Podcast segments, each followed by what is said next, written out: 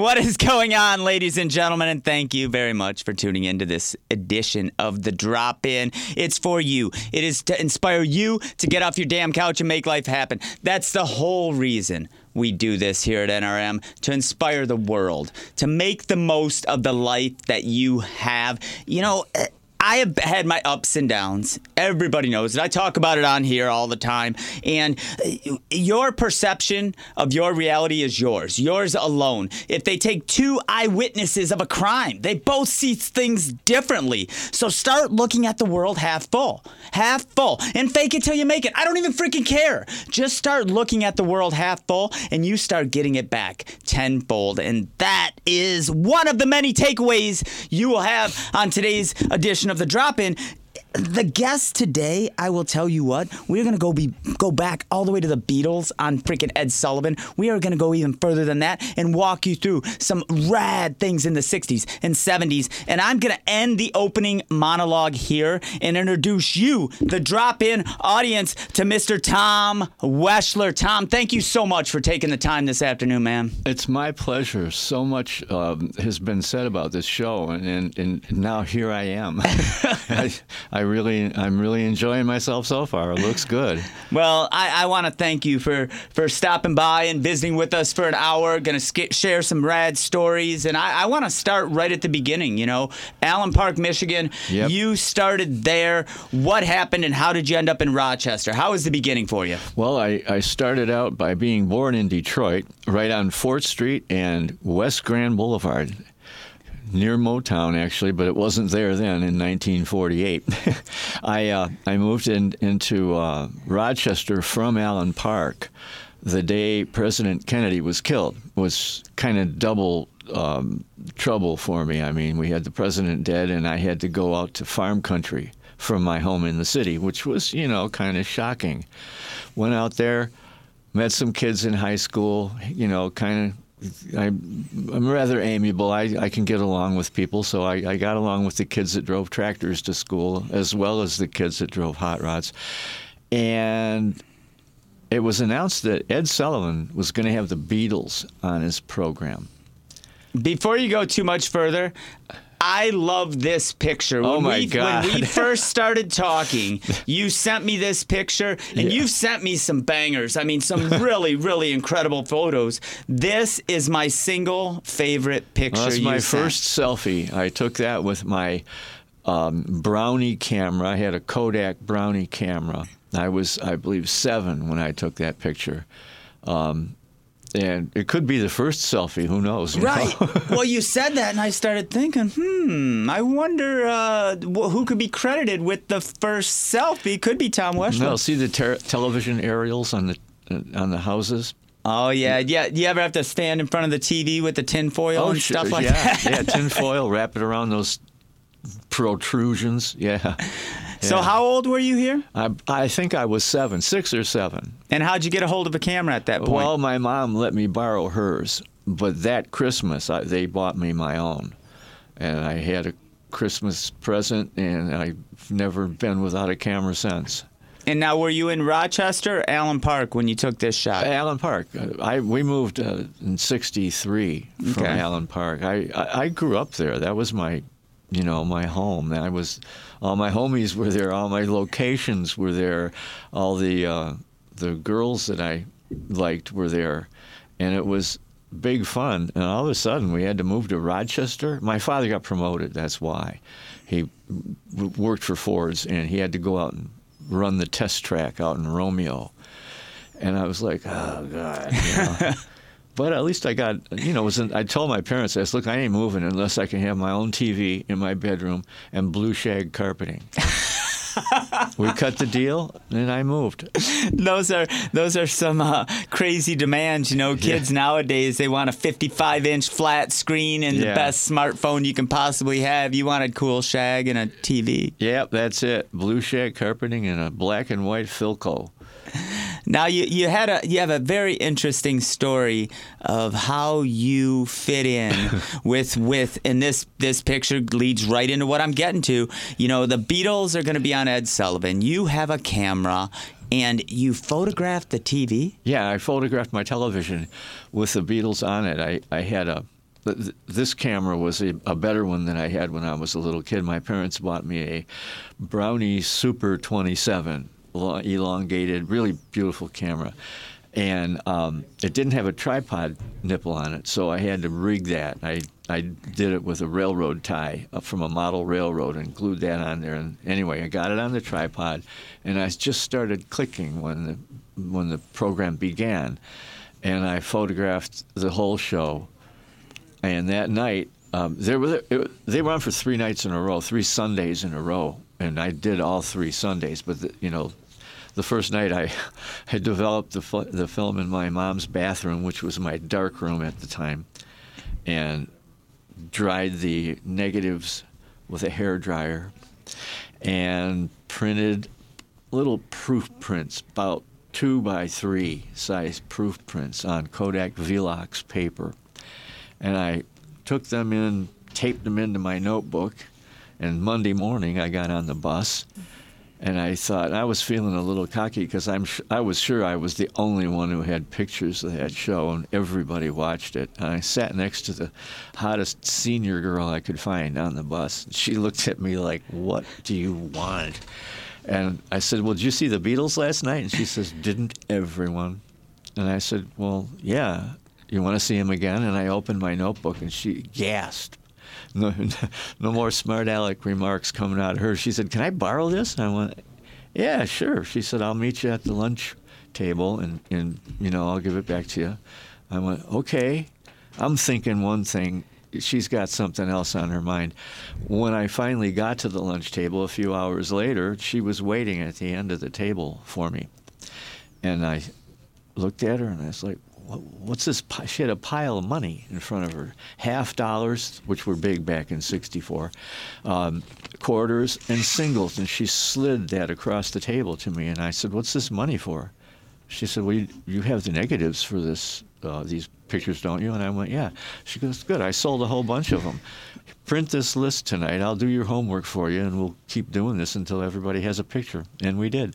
So you're, you know, one of your very first, uh, I guess, interactions with other folks in your camera is you shoot some rad photos. You know, the Beatles. I mean, it's not you. like today. It's not like today where everybody can just click, look at their phone, whatever. I Yeah. mean, nobody was going to see that after Sunday night on the Ed Sullivan Show. You weren't going to see it again until next week. That's right. You show up on the bus. You got images of the Beatles. The hot chick is all into it. Yeah. And next thing you know, you have a smoking hot friend and a pile of cash. I put the blinders on, and I never looked back. Now that uh, when you told me that story, uh, I was I was blown away because it really puts things into perspective how technology has really changed things. It certainly has. Everybody's a photographer nowadays, and um, there's there's some pretty good images that you can get from from uh, cell phones. I mean, and the iPhone 11, the, the newest one, is any every bit as good as uh, as a, a Nikon F was back in in the day when I started. Right. And I was speaking with somebody just the other day, and we were talking about skateboard photography. Mm-hmm. And I was talking about the megapixels on a phone camera. Uh-huh. 10 years ago, when somebody was shooting a even a cover uh, of me, a shot for a cover, Uh-huh. Yeah. that was the best digital camera at the time. Well, now some phones can, can rival that camera from 10 years Yeah, ago. they they have amazing uh, imaging nowadays. Um, I, I like it. I think it's great. I I was um, lucky enough to come in. I was teaching photography at the beginning of the digital age. And, I was teaching the, the kids. I taught at Academy of the Sacred Heart in Bloomfield Hills. How I got a job at an all-girls Catholic high school after being a rock and roll roadie. I, well, my aunt was a nun. uh, Let's just put it that way. But I, I was teaching traditional. You know, develop your film yeah, in with the in the tanks and with chemicals and all of that. And then digital came along, and I talked the the nuns into buying my class eleven different. Um, what do you call them? Um, Apple computers, so we could you know use the the digital stuff. We had Photoshop came out in uh, '93, I believe, or '92 or '93, and we started right there. We combined the two of them, you know, traditional. We I still made them learn how to do all the traditional photography stuff, but then we got into the digital, and by the by '99, Nikon had a very decent, not great, but a decent 6.7 uh, megabyte uh, image, uh, a camera called the uh, the anyway, it, it, it was a, a D1X, a a D1, and then they changed it to the D1X. I had one of those just recently, and it was fun. I mean, I had fun with it, but you know, it was five grand back in the day. I bought it from my old partners at the studio for four hundred bucks. Right, right. Well, I have to ask, you know, when you're shooting these pictures of the Beatles, how Yeah. did you learn to develop film at that Oh, young I age? already knew that. I my friend eh, when eh, when I lived in Allen Park, my friend Bobby, his dad was an amateur photographer, and he had a dark room in his basement. And when his dad was at work, me and Bobby'd sneak down in there and take out some of the paper and go out into the sun and put our hands on it, and then come back in and develop it. And, and you know that's how I learned how to do that through um, trial and error in the dark room of my friend's father. Right on. That's Yeah. the, see. I think that's rad because I, I still screen print in my basement. I, Uh-huh. I come from a punk rock like that's the cloth I was cut from, which is very DIY, do it yourself. And I still have the photocopied picture from the library that I paid ten cents for to print the copy of the book because you couldn't just get it at the click of a mouse. Right. And I still have that one page of how to make a silk screen. Yeah. It's still in my file folder, so I could show people. You I- know. I, until my uh, my book came out back in in uh, 2009, the only award I ever won was the Silkscreen Cutting Award in Rochester High School. Yeah, Cutting out ruby lith or something. Rulith Yeah, yeah. with my exacto. Yeah, I hated doing that. So I got into drawing and I could Oh, just I photocopy loved it. I love doing that. I have a few taped to a side of a cabinet of some ruby lith that I cut Uh-huh. out that I was proud that I cut them out as well. Yeah. Never printed a shirt with them. I was just happy with the ruby lith myself. you know? That's that's uh, yeah. There's so there's more coming with uh, Celotac and Ruby Lith. I'll I'll tell you about some of the album covers I did. Yeah, and we're gonna get into that because uh, you ended up befriending Bob Seger at some point. How did how did you get to that uh, that relationship? Well, I, I I met him at the first time I met him. It was he was an entertainer and he was at playing at the uh, Hideout in Harper Woods. They all they called it the Grosse Pointe. I'm laughing at the photo up there. They they called it the uh, Grosse Pointe Hideout, but it was really in Harper Woods. And all my friends and I from Rochester, we'd go down there because that's where the live bands were playing, and Bob was playing there. And uh, I went down, and he was coming outside to have a cigarette, and I was going back in to the place with this girl that I met. She wanted to go out to the car for a minute and talk things over, so we did. And on the way back in, now she said to me, she said, "I don't think we can get back in. They they they won't let you back in if you've already been in." I said, "That's okay." Buzzy Van Houten was the guy that smelled people's breath. He was the bouncer there. True. And um, so I said, I think we'll be okay. I, I've met the guy many times and I think it's okay. But right then, Bob came out of the side door and he was going to have a cigarette. And He came outside and I said, Oh, let's go over here. I said, Hi, Bob. He goes, Hello. He didn't know me. I didn't know him. I said, Can, can we come back in this way? He goes, Oh, you guys snuck out, huh? All right, go ahead. And I kept on walking, thinking this girl was right by my side. She wasn't. Buzzy came up to me and he goes, Hey, didn't you go outside with the girl? I went, Yeah. He goes, Look over there. I said, What? He said, We won't see her no more. And she's sitting there talking about. Uh, and that was your introduction to Bob that was my introduction to Mr. Seger, yes.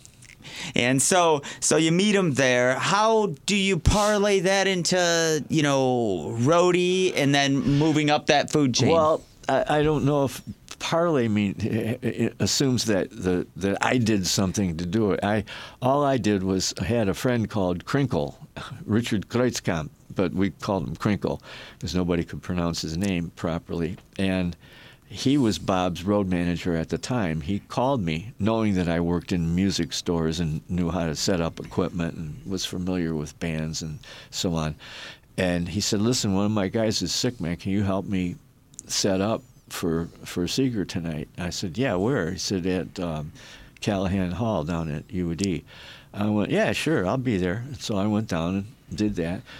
And he said, "Well, w- would you come on the road with me? We're gonna we're going to play a couple of gigs out on the road." And I went, "Yeah, sure." So do I get paid? He goes, "Yeah, sure, I'll pay you." He had to pay me out of his own pocket because he worked for Punch. That's another story. Anyway, I uh, I did that, and he got sick, and I ended up, you know, knowing the band after a couple of months, and I. Punch called me at, at home at my mom's house and he said, You're road manager now. Crinkle's in the hospital, man. It's like, Oh, geez. Okay. Is he all right? He said, He's going to be all right, but he's not going to be road manager anymore. You are. The band wants you. And so, and Bob says, You're okay, so you're it. And I was like, okay, so how much do I get paid? He goes, oh, you get 150 a week. I went, oh, that's pretty decent back then. This was in 1969. Okay. And I said, well, how much do we pay the other guys? He said, I don't care. It's up to you. You pay them out of your salary. Oh. I was like, what? and so I went to a lot of gigs and, and got there early uh, when we were playing high schools and, and like that. And I, you know, find the biggest guys I could, say, hey, you guys want to get in free? Help me with this stuff. And that's how I did my first road management stint And now, many people watching this show, they they'll know the Bob Seger name. I mean, he is a an international superstar with everything that he's done. Absolutely. Uh, I, the guy is incredible. I, he is truly an incredible person, and we were fortunate enough to get a little bit behind the scenes of him as an everyday person because Cole Seger, his son, has been a guest here on the Drop In, and we yeah, a so I found out. yeah, we had a phenomenal hour. Cole and I, still one of my favorite shows ever so far in the short life of the drop in. But he sounds like an amazing person. But when you are working with him, you're talking about freaking high schools. I Yeah, mean, we- this is we Bob played- Seger. You're talking about high schools. We played high schools. We played um, little bars all over the place. We, our our venues were if it wasn't a high school, which held a lot of kids, we we had two or three hundred people a night, and you know that was nice. We had we played the Sugar Shack down in Columbus, Ohio, great place. That was our on the way out of town and on the way back into town gigs so we could pick up some money. We uh, we played in, in Rush Street in Chicago. There's a lot of small places there. Uh, we played in we, the weirdest gig we ever did was at the University of Wisconsin in Madison. They hired us for a lot of money. I think we got 4,500 bucks, and all we had to do three da three times is play a 40 minute set in front of a bunch of students who were writing down their impersonate or their im- impressions of the of the show. Was it some kind of scientific study or something? Apparently, but it was like the easiest money we ever made. Where everybody was clapping five. It was like, whoa, this is great. And then you know we were in Madison, which was one of the female good-looking capitals of the world, uh, and it was great. And you know, anyhow, that that's another story. Roadies, you know. Anyway, So throughout this time, I mean, from the beginning, were you documenting it with your camera? Uh, yeah. From yeah. the beginning? I took pictures of just about everything except when I was working. I didn't have my camera out. I didn't. I don't have many pictures of the band playing. I did their publicity pictures, did those, and I did um, photos when a, um, like a publication would want a picture of Bob. I would do that. Bob seemed to like the way I took pictures of him, and, and you know I don't blame him because they're good because he's easy to take photos of. He's a handsome dude, and uh, it, it worked out great. The the photography part of it. I started doing album cover photos, and you know we we did that for a while. Um, actually, I his latest album, I did the the back of it. There was a picture of the Glenn Frey Drive on the back of, of the album, and uh, the album's called "I Knew You When." And uh, Bob said, "Hey, Weschler," he called the office. I was still working at the office at the time. It was a couple of years ago. He, he said, "Hey, you got to go down to Royal Oak and take a picture of that sign. We're going to put it on the back of the album." And I said, "Okay," and I did. It was winter, you know. It was like dead of winter, and there's this road sign that says Glenn Frey Drive, in honor of Glenn because he had passed away just recently at, at that time. And you had sent me some amazing photos of other uh, I mean, really at the time, probably not known, but as as the years have moved on, you have got to photograph. I mean, we're talking Queen. Yeah. We're talking freaking Led Zeppelin. Led Zeppelin, yeah, that mean- was in Chicago. That was in 1969 at the uh, Kinetic Playground. That was a fun night. Now that had to be early in their career as yeah. well. Everybody looks at that picture and says, Led Zeppelin. And I said, Yeah, look at the bow. Oh, yeah. But you got to you got to see some of the craziest people. I mean, uh, we got Eddie Van Halen here, looking very very young. oh, Uh, yeah. That was in, I think, 78 or 79 at, at Masonic. I love that's one of my favorite pictures. I, I that just says rock and roll. It know? totally does. And I that, he was great. Now, when you were shooting these, did you get to meet these guys oh, yeah. as well? Yeah, sure. How, how was Eddie Van Halen as a person back then? Hyper. Yeah. Yeah, very nice. Pleasant. You know, he wasn't, you know, a dick or anything like that.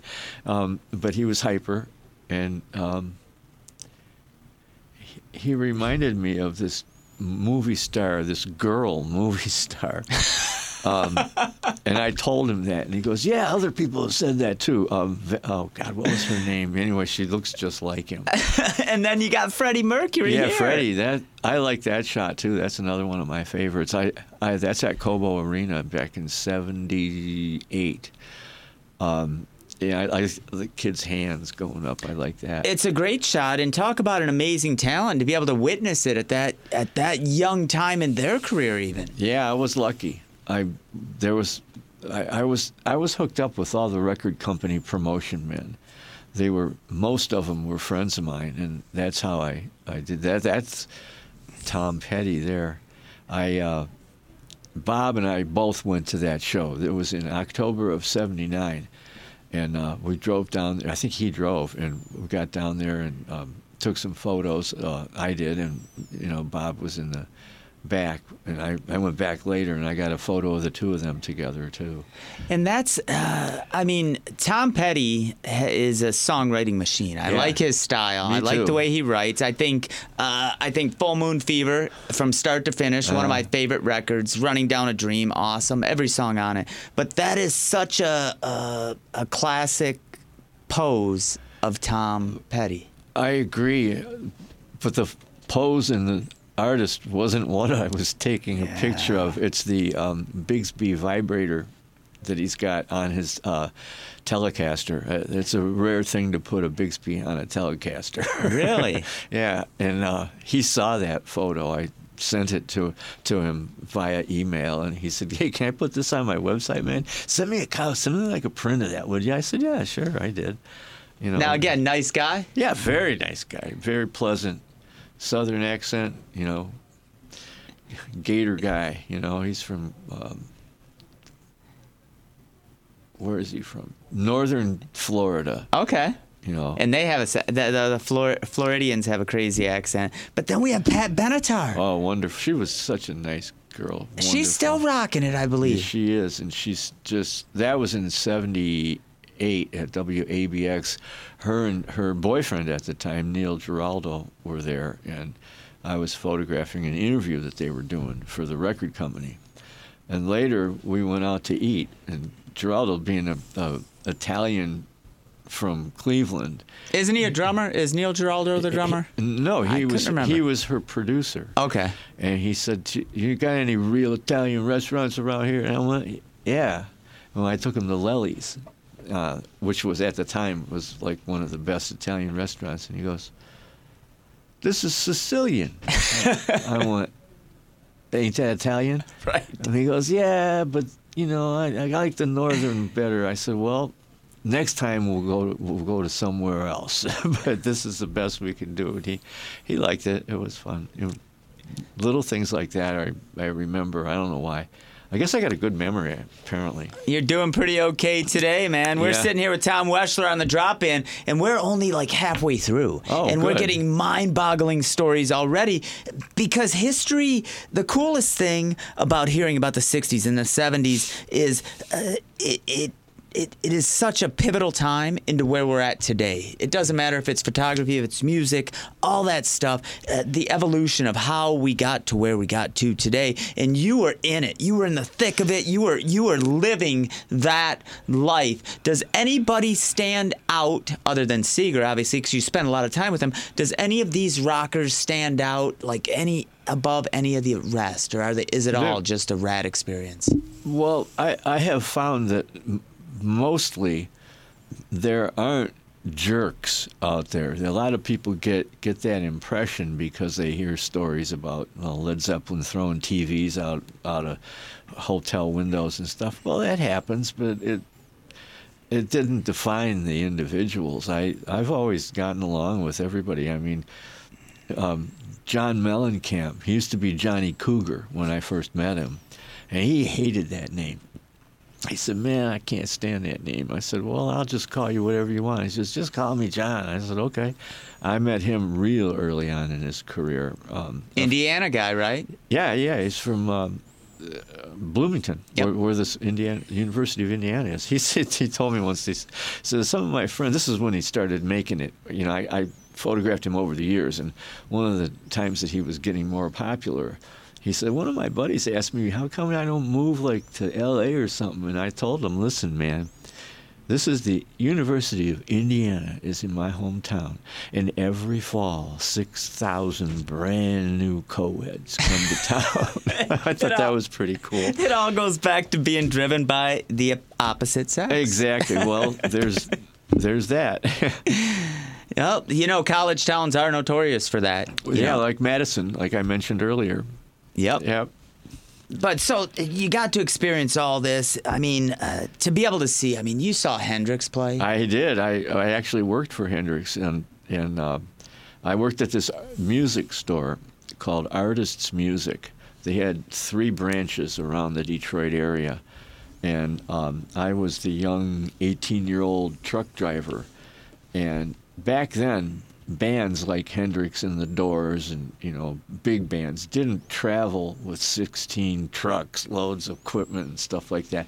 They would contract. Um, with, they they'd have a, a deal with like a, a Fender and Vox and acoustic, you know, the amplifier and guitar companies, and and they would be provided equipment in the towns that they played in, and most of the places had uh, voice of theater uh, already built in for the PA system, but most of the PA systems had an inadequate monitor system. I came up with this idea to take Shure PA system columns and turn them on their side or put them off to the side of the band because they had this thing called feedback suppression on the on the amplifier for it, and I I rigged that up, and the first one I did was for the Doors, and Jim Morrison loved it. He told me, he said, "Man, that's the best monitor I've ever had." Was the columns were laying on the side and on the side of the stage this way, and then like this in front of them laying down. Well, and for our viewers, a monitor is basically an amplifier on the stage Yeah, so yeah. that the performer can hear themselves. Yes. So that they can hear each other on the stage. And it is, I mean, I played in bands. When you have a bad monitor or a bad monitor system and you can't hear the rest of your players, Yeah. it's easy to get out of time and stuff. So to have a, a quality and have Jim Morrison say, hey, yeah, these that- monitors it are good. Out. Hendrix liked it. I did it for them, um, and I uh, I did it for Janis Joplin. She was she was at our house one night. We I used to live down on the river. Um, Two houses away from the Manoogian Mansion, where uh, at the time Jerry Cavanagh lived there, the mayor of Detroit, and uh, she came to after the Grande Ballroom. She came to the party with one of the guys. We had seven of us living in this mansion, and it was a great place. And she was sitting in the living room complaining about how the monitor system at the Grande just wasn't working for her. And I told her, "Look, I, I'm gonna, I'll fix that for you tomorrow." And she said, "Okay." We're gonna have sound check around four or five. You know, I said, "I'll, I'll, I'll get it done." So I brought my Shure down there, my Shure system down there from the store, and I set it up. She ended up loving it. That night, she came over and gave me a kiss right on stage and a swig out of her Southern Comfort bottle. I was really lucky. I think back on it now, it's like, holy smokes. But you create it. You mentioned uh, in, in in our conversations and I uh, through some of your bios that you get you, you find it easy to get along with people. Yeah, I like getting along with people. It's it's easier than not getting along with them. You know, and you brought up the other uh, different, we'll say, rock icons that you've met, Yes. and, and what kind of personalities they bring to the table. Mostly, they're nice people. Yeah, and I found that in the skateboard world. You don't, you cannot make it that far in any industry if you are a jerk. Right. And and even today, you know, you see people like David Grohl getting invited to do all these things. Guy is a quality individual, and you're saying the same thing about the folks through the '60s and '70s. Yep, they were. Um, it's the same. You know, I mean, if you get along with people, that's great. That's better than not getting along with them. I mean, how how, how can that be even considered when getting along is so much better? It takes a lot less effort, Yeah. you know, just to be cool. That's right. If you ain't cool, you ain't right. it costs nothing to be kind. Uh, you brought up uh, designing record covers. How Yeah. did that come about? Because uh, the ones you sent me, and I, I believe we have some of the photos here, uh, the record covers are very different. They're, they're They're- not all the same. There's some very different covers. Yeah, there's the the one they have up now is Live Bullet. Now that photo was taken by uh, a guy named Robbie Marklowitz, a friend of mine. We had a Buzzy uh, and I were the last people standing at the uh, party that Punch had, looking at the slides for the double album, so the band members wouldn't be mad because we picked out the wrong photos. We had them all over to Punch's. He had a little farm out on uh, Beach Road in Troy, and we all went there and. It was a party all night long, and people were picking out their favorite photos. And really late, about two o'clock in the morning, Buzzy and I were the last two standing in the in the kitchen, and that slide came up on the slide projector, and I went, "Oh man, that's it." So I took a magic marker and I put where I thought that you know the logo should go and the title and all that. And Buzzy agreed. He said, "Yep, that's the cover." Weschler, you got the cover. I went, okay, great. Let's go tell Punch. So we brought him down, and he turned the light on in his kitchen. Whoops. Black magic marker all over his refrigerator. Buzzy said, I don't think that comes off. Punch goes, no, never mind what he said, but he liked the cover, so it worked out. And now, for our viewers uh, who are not familiar with who Punch is, explain That's- to them who Punch is. His name is Edward F. Andrews Jr. That's his real name. But he went by Punch he went Andrews. By Punch Andrews. That's his nickname, and he's Bob Seger's manager. And was for a very long time. Has been since I believe 1963 or four. Yeah. Many many years, and and they're still, you know, he still manages Bob. I've heard his name my whole life. Now this cover, I think uh, That- that I love it because it's 72 is the year I was born, so I'm stoked on that. But um, it's it's a totally different cover, different style, everything. That was done by uh, a girl named Carol Bokanevich. Okay. Uh, she was one of the girls that worked for us. Um, she was one of our call-in girls. They used to call the radio stations. We had a bunch of them come in after school, and they'd go, go into the office across the hall. Um, and, and make phone calls. Go, hey, can you play that Bob Seger record? You know that kind of. We we did had an organized um, kind of like they do for political people nowadays. You know, same thing.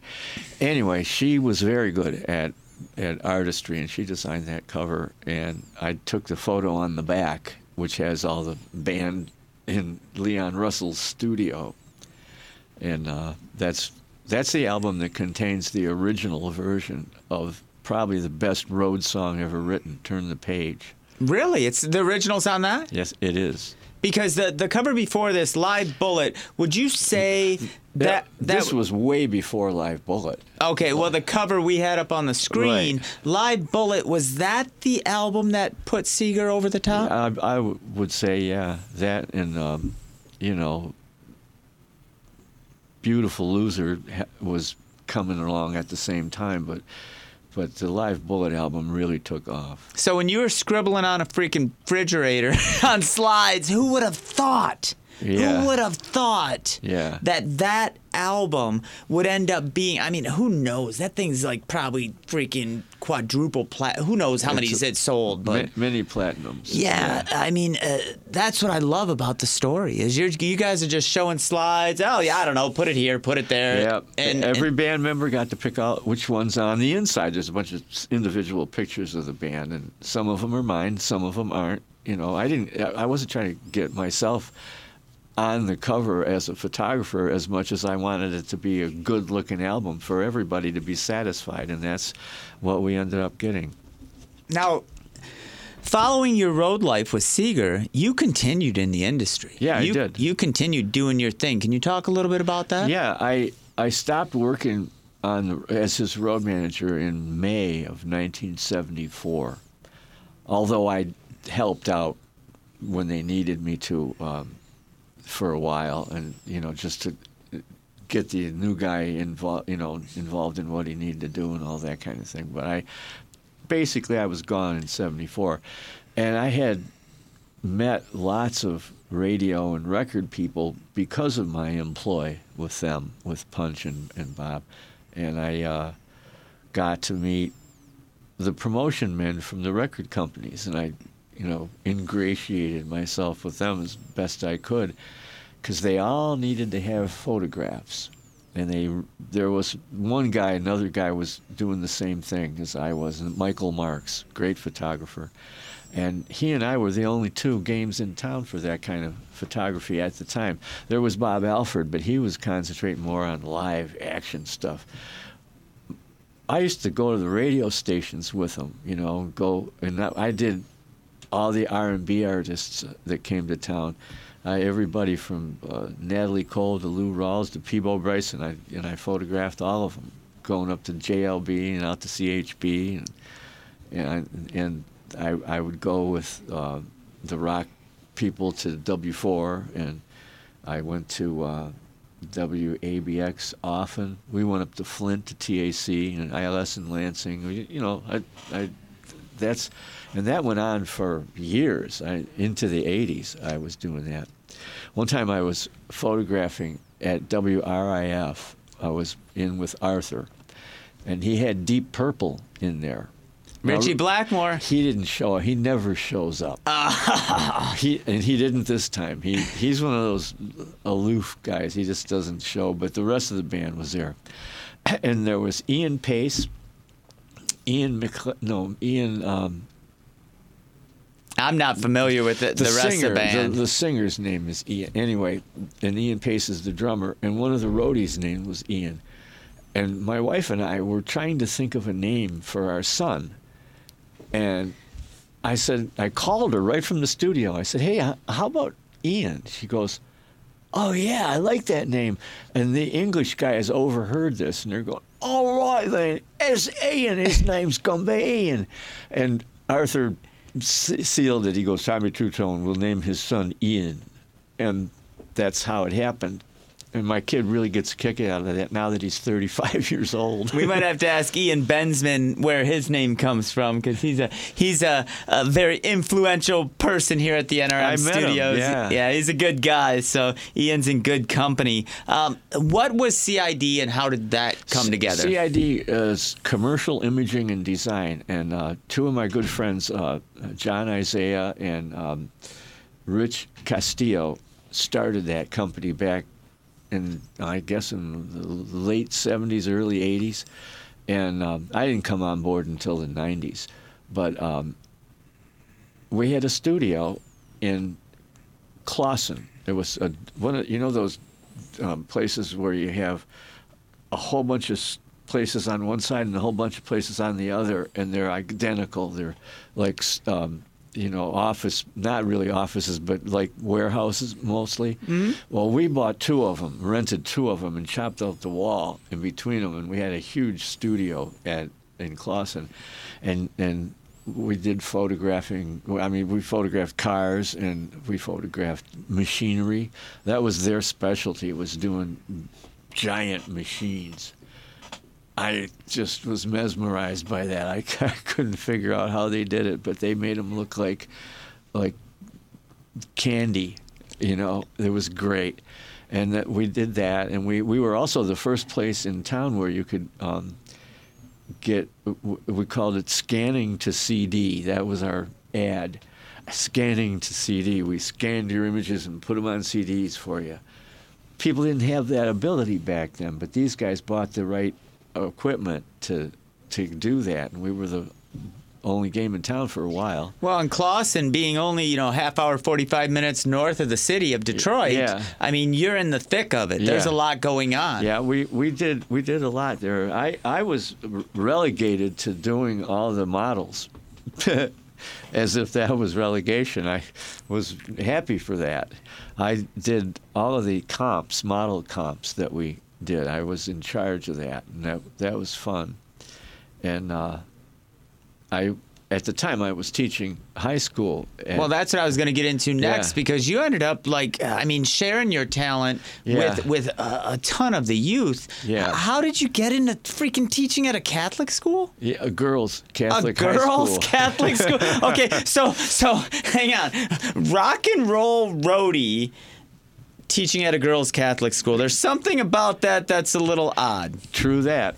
I, uh, my aunt was a, a nun there. She was a, a sacred, a full-fledged Sacred Heart nun, you know, and uh, she called me one day and asked if I could come out and show the girls how to operate cameras for the yearbook. And I went, yeah, sure, that sounds like fun. So I did. And we had a riot. I mean, all these young girls were like, "Wait, man, you, you worked you worked on the road for Bob Seger, man?" And I'm like, "Yeah," you know. And they're like, "Oh man, that's so cool. Do you know how to play guitar?" Yeah.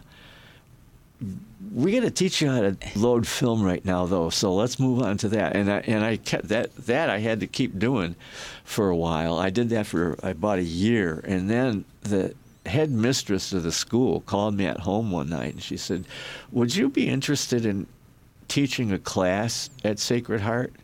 Now I don't know if you know anything about nuns, but you can't say no to a nun. It's not possible. They they will get you to do what they want. With a wooden ruler, I presume. Yeah, I went to a Catholic school when I was a little kid, so I know. So yeah, I uh, I said sure, I'll come out and talk to you about it. I mean, I do have a job at a studio. She says, oh, don't worry, you'll be there by nine o'clock every morning. I went, well, how early do you start? She said, well, quarter to eight. I was like, okay. So I got there and they showed me what they wanted me to do. They had a really nice darkroom set up. It wasn't Your mom's bathroom? It Oh, wasn't hell your no. mom's bathroom. No. it was really nice. It was a bathroom, but it was, you know, a converted nun's quarters, actually. It was great. I set it up, you know, put in the equipment. I brought some enlargers that I had extra in there and set the whole thing up. And I taught there for 11 years. It was great.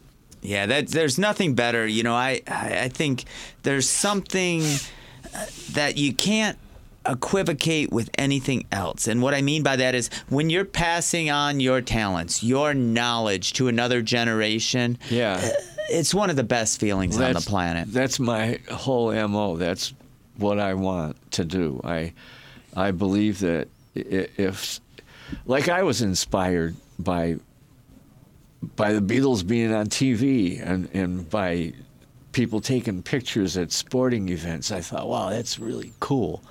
And so I got inspired that way. I'd like to do that. I'd like to inspire people to, to to get into the arts, you know, whether it's entertainment. I mean, I've been in the entertainment business since I was in high school. I started managing bands back in 64, actually. And I worked in a music store for a few years. And, and you know, it's just, it's all like a culmination of art and photography. And people say, is, is photography really art? I said, well, put it this way my definition of art is art is the response elicited by a creative endeavor. No response, no art. Oh, God, that's terrible. It's art. Oh, man, I love that. It's art. That's a good definition. I know. I use that for my. Um, I had to write a, I was supposed to write a 500 word paper on Caravaggio to get admitted to my major at Oakland University, and all I did is write that one sentence, and my mentor said, "Are you out of your fucking mind?" I he said, "They're not. The board's not going to go for that." I said, "Well, let, let's see if they can argue it down." So sure enough, they said, "No, no, he can be admitted to his major. That's really we like that saying. That's good. Okay." Then I came out, and Mike Brocky, my instructor and mentor, said, "500 words on Caravaggio tomorrow morning, or." I said, "Okay, okay, I'll do it." Now you say, you know, as I was talking about inspiring the youth, you know, that's one of your, uh, I guess, missions in life, and you had a great opportunity with Wayne State University. yes, I did. How did the book Traveling Man come into existence? Well, Gary Graff, the, the writer, Famous rock and roll very- writer. very- and good friend of mine. His his daughter and my son went to school together. Uh, we I've known Gary for years. He he was. Um, he came to a show of mine. Okay, I had a photography show at um, at the Clatt Gallery in Birmingham, and it was it was sponsored by um, WCSX, ninety seven point five. the classic rock Right. station so we had 97 classic rock pictures, some 1620, some 11 by 14s, and only one 8 by 10 for the .5. And we had all these rock stars and stuff. And, and Gary came to see the show, and you know we were looking at him. I said, "So what do you think of the show?" He goes, "Photos are great. Captions suck." I went, "Oh, "Wait a minute, I wrote those." He goes, "What did I say?"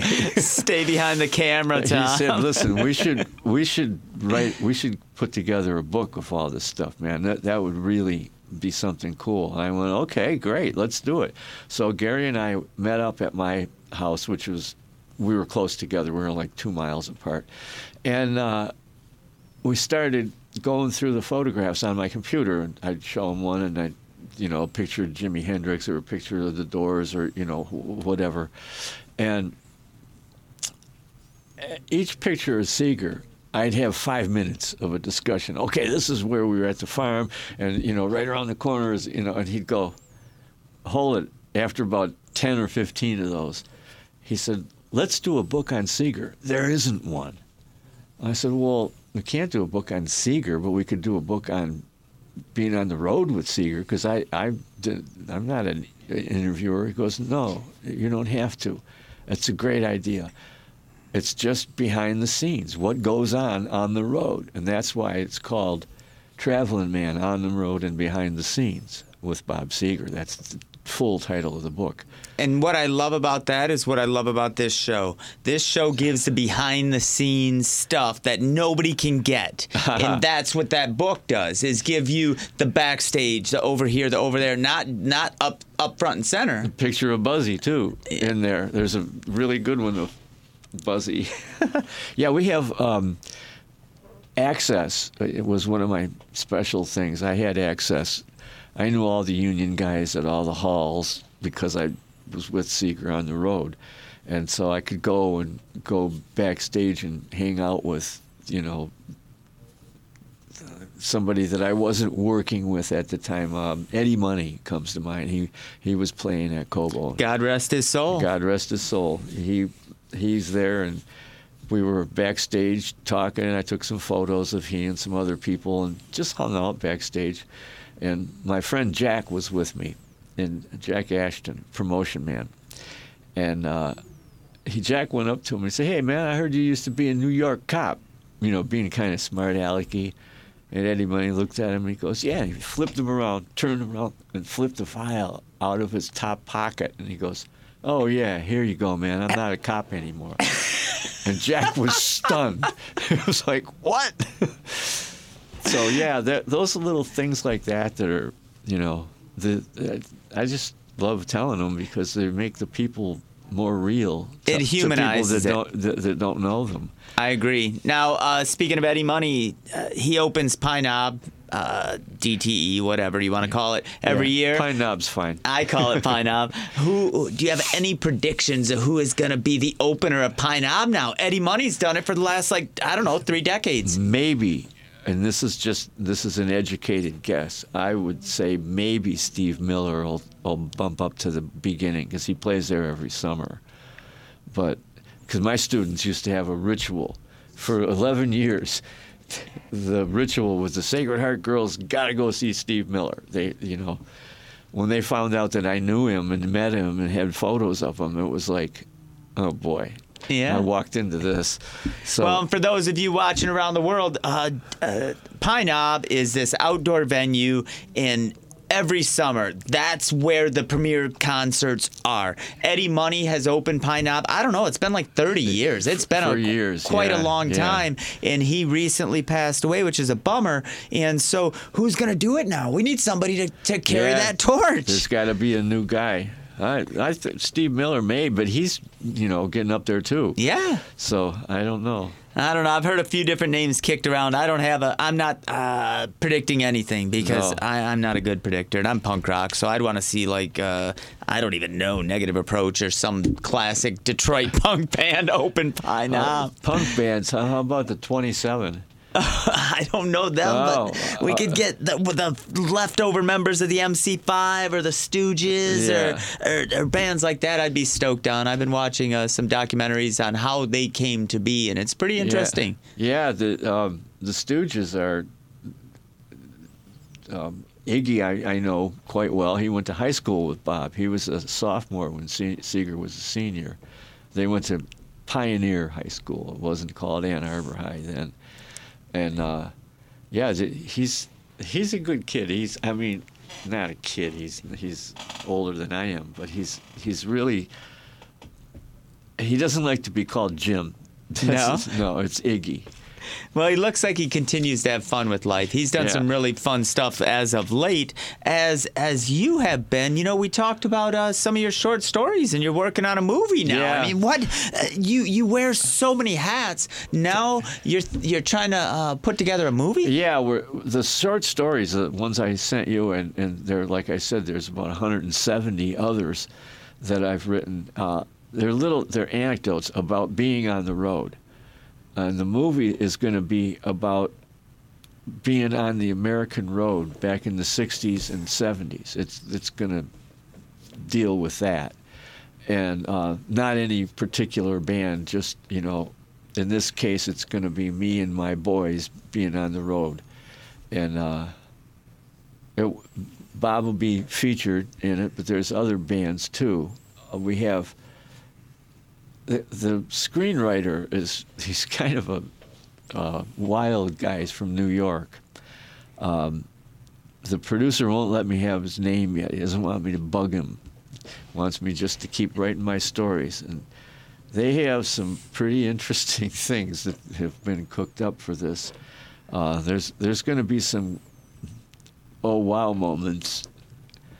They got me walking down a hallway, okay, in a hotel down south with two 15 year old girls. And I'm like, dudes, you can't do that to me. Right. And all of a sudden he says, it's a dream sequence. and I went, oh, okay, well then that's all right. As as long as I wake up and, and I'm not in trouble. Yeah, that's that's uh, towing a very delicate line, especially in in this current political climate Yeah, that, that it's we're a in. dream sequence. the the political climate that we're in nowadays had very little to do with the political climate in two years from now when the movie comes out. You know, So you continue writing, you Oh, yeah, constantly e- writing. every night. I'm staying in this motel. My house got flooded. So I'm out on the street. So I'm in a motel, and it's kind of like the old days in a way. I'm there. Well, living on the road, I mean, I, I did it with skateboarding. I did it Yeah. uh, for short stints playing drums in a punk rock band. You know, you really have to be malleable. You have to bend Yep. bend to each thing because you don't even know what's coming next. You got to go with the flow. A hundred percent, you have to, and you have to be a little bit laid back, and and still, you know, you got a job to do when you're Yeah. on the road. But things are going to come up that you have to deal with. That's true. Um, one of the things lately that's been coming up is my son and his band. They they they'll say, "Hey, man, what did you give me some of the sayings, man, from back in the day?" And I go, "How about fire out?" And they're like, "Wow, can we use that?" I say, "Yeah, man, fire out." Um, you know, it's like, how about it ain't right, man? You know that they, those are things that kids get. I, I love teaching kids stuff, you know. Then and his band is all they're not little kids, but you know they're young, and it's fun to, to tell them things like that and, and to watch the reaction. And what are they called? The varsity? Var, no, not the, just varsity. Just varsity in Chicago? from Chicago. Yeah, it's great band. I mean, great band. Well, and they say, you know, things are generally on a 20, 20 year cycle. You know, I, I think it's sort of funny because I've been wearing Dickies and T-shirts for more than 20 years. Same but they've, here. they've come back. They've come Yeah. back, and now you can go to skateboard shops and in the mall and buy Dickies pants. When I started wearing them, you could only get them at workwear places. Sayings and things, I believe, are the same. And and, and maybe maybe it's uh, 40 years, I don't know, but things come back, and especially when the younger generation, especially if it's your son, says, "Hey, Dad, what were they saying then?" Yeah. and brings it back. Well, the colloquial is always fun. That's what they say when you're on the one. I hope you guys are writing this stuff down because we're talking Forrest Gump T-shirts That's here. the- the- on the one is a George Clinton thing. You know, he he's a hoot. Have you ever? You probably met him, yeah. I've never met him, but I've seen him live a couple of Oh, times. He's, he's a hoot. He he he calls me Leroy. That's my middle name. It really is my middle name. And uh, he said, Leroy, we're gonna go out to WCHB, man. You sure you're gonna be safe out there? I said, Shut up, man. I'm with you. How can I miss? But I, he didn't know that I already knew Butterball, the promotion or the the program director, Wade Briggs Jr. was his real name, but the nickname Butterball. And we got out there, and Butter goes, "Hey, Wes, what's up?" You know that kind, of, and it was so fun, you know. And George Clinton looked at me, and goes, "All right, Leroy." I gotta tell you, the only good George Clinton story I have is one time I smacked my head. I've, I've had one too many concussions, but one time I smacked my head and they were putting me in the ambulance, and I'm like, "Don't put me in the ambulance. I don't have any insurance." And they said, "Who's the president?" And what did I say? George Clinton. I combined George Bush and Bill Clinton. Told them the Godfather of Funk was the president. That's they said, right. "You're going in the ambulance, buddy."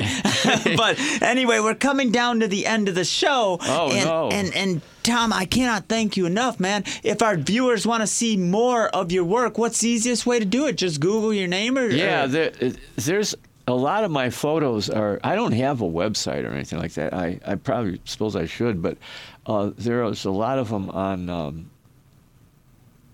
I just Googled your name what's that place? ca- Yeah, you could Google my name. There, Um, and it so has many, all the photos on it. like I've- Pinterest or I don't even know. Pinterest, and there's another one, big one that everybody uses.